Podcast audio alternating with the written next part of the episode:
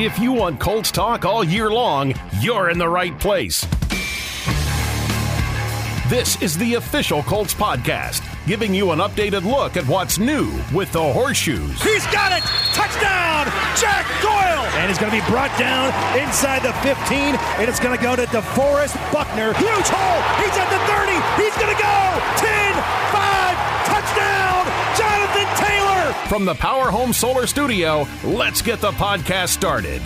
Hey everyone, and welcome into a special edition of the Colts Official Podcast brought to you by WynnBET. I'm JJ Stankevitz, joined here by Larra Overton and our guest today, General Manager of the Indianapolis Colts, Chris Ballard. Chris, thanks so much for taking the time. And before we begin, I got to talk about a big addition to the Indianapolis area. You a Torchy's Tacos guy? yes. So you saw they're opening one in Fishers. Oh, absolutely. How soon are you going to be there when it Oh, no, opens? we'll go, but I can't lie to you. There, I've got this little spot called Taqueria. It's in Westfield. That I mean, I think we eat there once a week. Um, so pulling my kids away from Taqueria because they've never been a, you know, they've never been a Torchy's Taco guy. Okay. They've never Uh-huh. had it. Um, so it'll be, but we will definitely hit it. Listen, I, I'm I'm going to be first in line to get my trailer park and a Democrat there. I'm so excited about that. But we got some other things we want to talk to you about here, Chris. And I, I want to start with this. You talked in your season-ending press conference last week about the the the post-mortem process that goes on here after the season. What have you learned, even just in a couple of days since we last talked to you, through that post post-mortem process that maybe you didn't a week ago? Well, we just like that first, you know, after you know the season ends, it's always you know like it's always an abrupt ending, and um, you know usually that first week we spend a lot of time you know visiting with our players, um, and you know coaches do exit interviews. I'll do a lot of exit interviews, which I'm still doing with players as they trickle in and and start to leave Indy uh, to go back home. Um, I don't know if we've got any real answers yet, but what I will tell you is there's an extreme disappointment in everybody you talk to um, about how things ended and how it wasn't expected to end it that in that way. Um, and I know organizationally, and I know from you know at every level, from you know the front office to coaches to players, that you know it's a huge disappointment, um, and everybody's really disappointed and but they're also determined not to ever let it happen again. Um, so that's been something that you know, eh, you know, sometimes guys. You know, I've been places where guys, you know, like they're checking out, like season's over, I'm out. But we still actually got a lot of guys still hanging around here trying to wrap their mind around what happened and you know how we how it do, we don't allow it to happen again. Chris, as thorough as you are in the postseason process, why is it important to not have a knee jerk reaction as you search for these answers and everyone holds each other accountable? I think when I mean I think it can go both ways where like even after a year where you've won and you've been in the playoffs where you've got a, a really good I mean it's not a great feeling because you didn't win the Super Bowl but you got a little more positive feeling so and you can almost just human nature to look at the brighter side of things instead of really honestly having an honest objective evaluation about your team. Um, and you know i've got to keep that in mind now as we're evaluating our team and everything we do. Um, you know the the bad taste of the lo- the last two losses of the season um, and, and also take into account that look we did do some good things. It, everything wasn't just totally you know down the tubes um, so being objective working through each and every area having some really honest hard conversations you know whether you win or you lose um, i think is important for any organization. Like the hardest thing to do i think for any organization is to self-evaluate because everybody's got bias. Um, that's real. And you know being able to understand what your biases are and have people around you that that you know they've got some bias too um, but all of you look at it objectively and really make a final determination on what you know what are the issues what are the problems how do we fix them and how do we move forward Uh, about how long does that process take after a season? It it's a month. It's a month. You know, four to six weeks. Um, and you know, we just started. you know, meeting with our coaches. Um, and it's really fresh, which I'm always a little leery when it's so fresh. Um, but I wanted to dive into it right now, um, and then we'll continue to do it for the you know for the next four to five weeks. One of the things we talked with Colts great Jeff Saturday about is you know the motivation that you take away from the end of the season when you see teams that you beat or that you were in contention with advancing to the playoffs or having success in the playoffs. You mentioned those conversations that you've had with players and a lot of guys who have stuck around. We see guys, you know, in the building.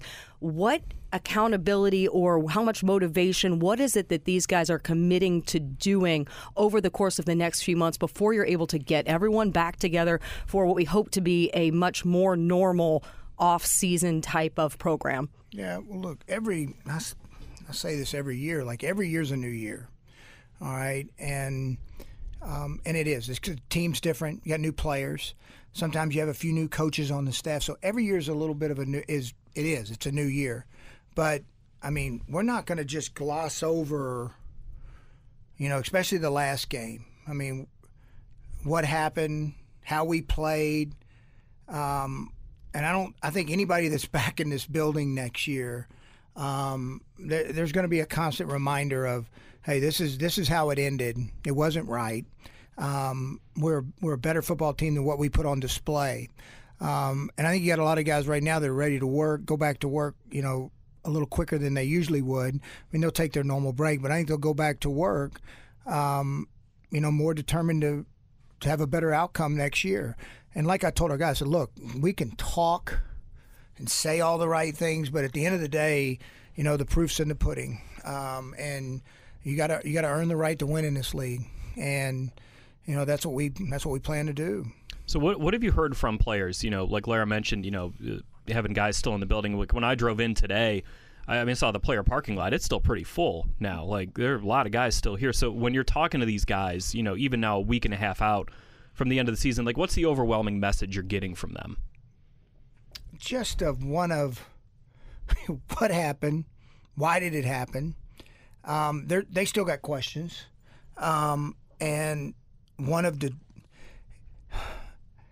like I the one thing I'll give our players a lot of credit for is they they are well connected, you know, with the organization, um, and they care about the organization, and they care about you know the city and and and putting on a good performance for the city of Indianapolis. So I, I do believe there's a guilt, and I think it, it it runs through all of us of of how this thing ended, um, and you know finding out and figuring out why, and moving forward, and not letting it happen again in these weeks that you have of evaluating the, the off season and preparing for the draft and for free agency, what is the process in evaluating the quarterback position and then also how valuable is Frank's input on that position as well and across the offense, really, not just the quarterback position? Well, look, the quarterback position, and I don't I don't care who you have, you know, at the position at the time. I think you, every year you've got to evaluate it in full, both free agents and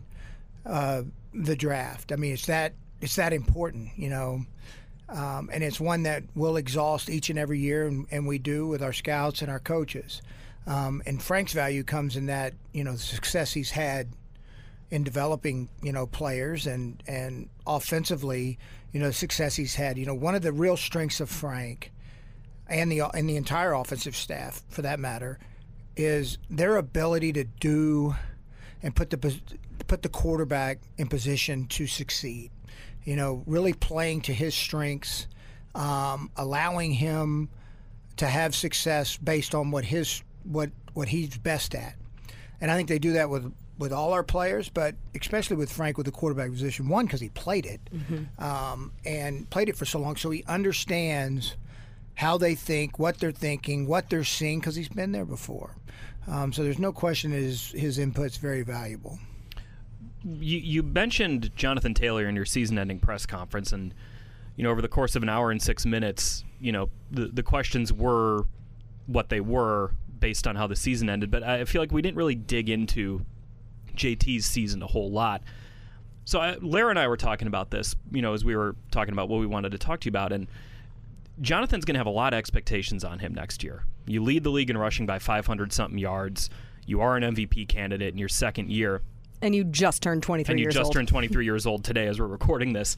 What gives you? What do you know about Jonathan that that gives you confidence that those those that pressure and the expectation of following up such an amazing season won't weigh on him? And on top of that, what tells you that he still has room to grow and, and that we could still see a better version of him? Well, look, I mean, like the one thing about John, I mean, like I thought what he did last year was pretty special too. The last eight games, and and you know he was really, you know, he had a unique season. But I don't expect anything different from Jonathan. Just knowing how he works and his how he prepares and his mindset, like he wants to be great, um, and he's driven to be great, and he's driven to whatever it takes. He'll do whatever it takes to be great.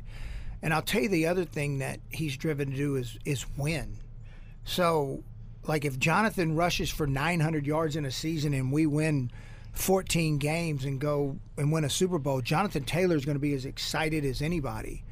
Um, I don't think he'll feel any more pressure than he puts on himself to perform. That's he. This kid's a rare competitor, and I think he, and and he rises to the occasion of whatever it is that you need him to do and whatever the team needs to do for us to win, he will do it. Um, so I don't I don't think that there's anything that you're gonna you're gonna any kind of expectations you're not gonna that the outside pressure is gonna put on him that he doesn't put on himself. One of the things, Chris, I talked about with Brian Decker earlier this year was just the idea of internal motivation versus external motivation. And are you motivated by external things, like for JT, like, winning the MVP, but internal? It seems like he has so much more internal motivation. Like you just see how uncomfortable he was every time you'd bring up, hey, like you won MVP, like you, you might win MVP, like you're back to back offensive player of the month. Like, is it that internal motivation for JT? that we're kind of talking about here? He's a well. There's no doubt. I mean, look, he doesn't. He's not driven by what the outside world says about him, um, and you know, he's driven by being, you know, the best player he can be and the best teammate he can be. You know that that's what makes him really unique. And looking at Jonathan Taylor and speaking to his selflessness, I remember after the loss to the Raiders, doing an interview out in the hallway with, with Jonathan. We're, of course, asking him about breaking Edgerrin's record and all of that. But then I asked him about Michael Pittman Jr. hitting that 1,000 yard receiving mark. And that was where Jonathan like lit up, was getting to talk about Michael Pittman Jr. How impressed have you been with his emergence? What do you really credit this great second season that Michael Pittman Jr. had? Well, look, he is we just we were talking about play our our offense today this morning, and like my Pitt Pitt is a highly competitive, tough, and extremely driven. Um, and he wants to be. I mean, like there is a real will to be great, and I think it. Like I think you, it shows on game day. Just you know, you can. It didn't take long to see his toughness um, and how he plays the game. But what people don't see is after after meetings, after walkthrough, watch him come into the indoor every Wednesday and Thursday and catch an extra 500 to 700 balls. You know, that's that's the stuff people don't see, and that's what you know he's driven to be the best player that he can be. along those lines of a you know a young player having a you know doing some impressive things, Kwity.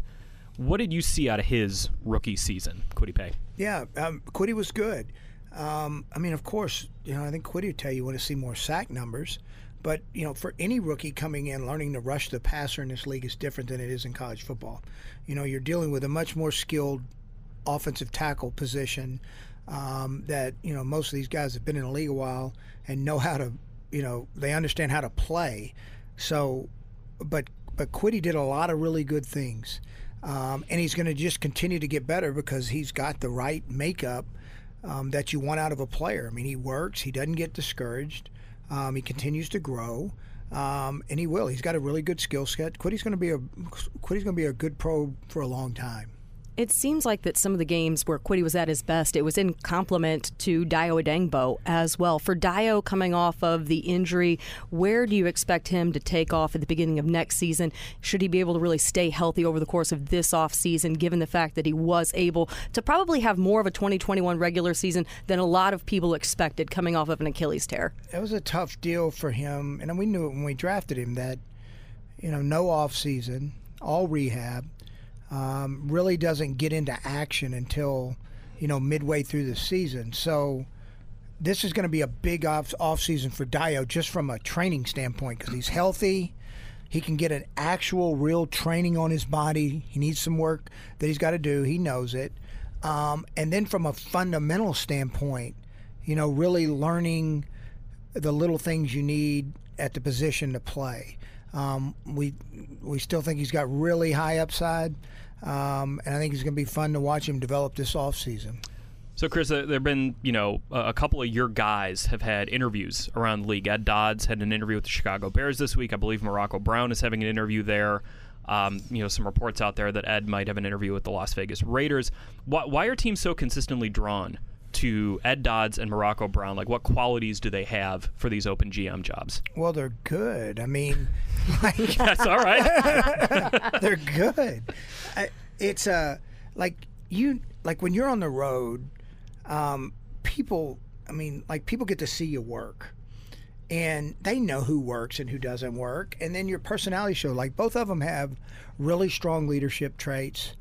Um, they're excellent, excellent evaluators and team builders, and I'm very. We're very fortunate for them to be here in Indy right now. And I know at some point, you know, we're going to lose one, if not both, uh, of both those guys. Um, we want people to grow. We want them to hit their ceiling of whatever they their career aspirations are. I think both of them are very, very talented, you know, evaluators and leaders, and I and I think that's why people are attracted to them.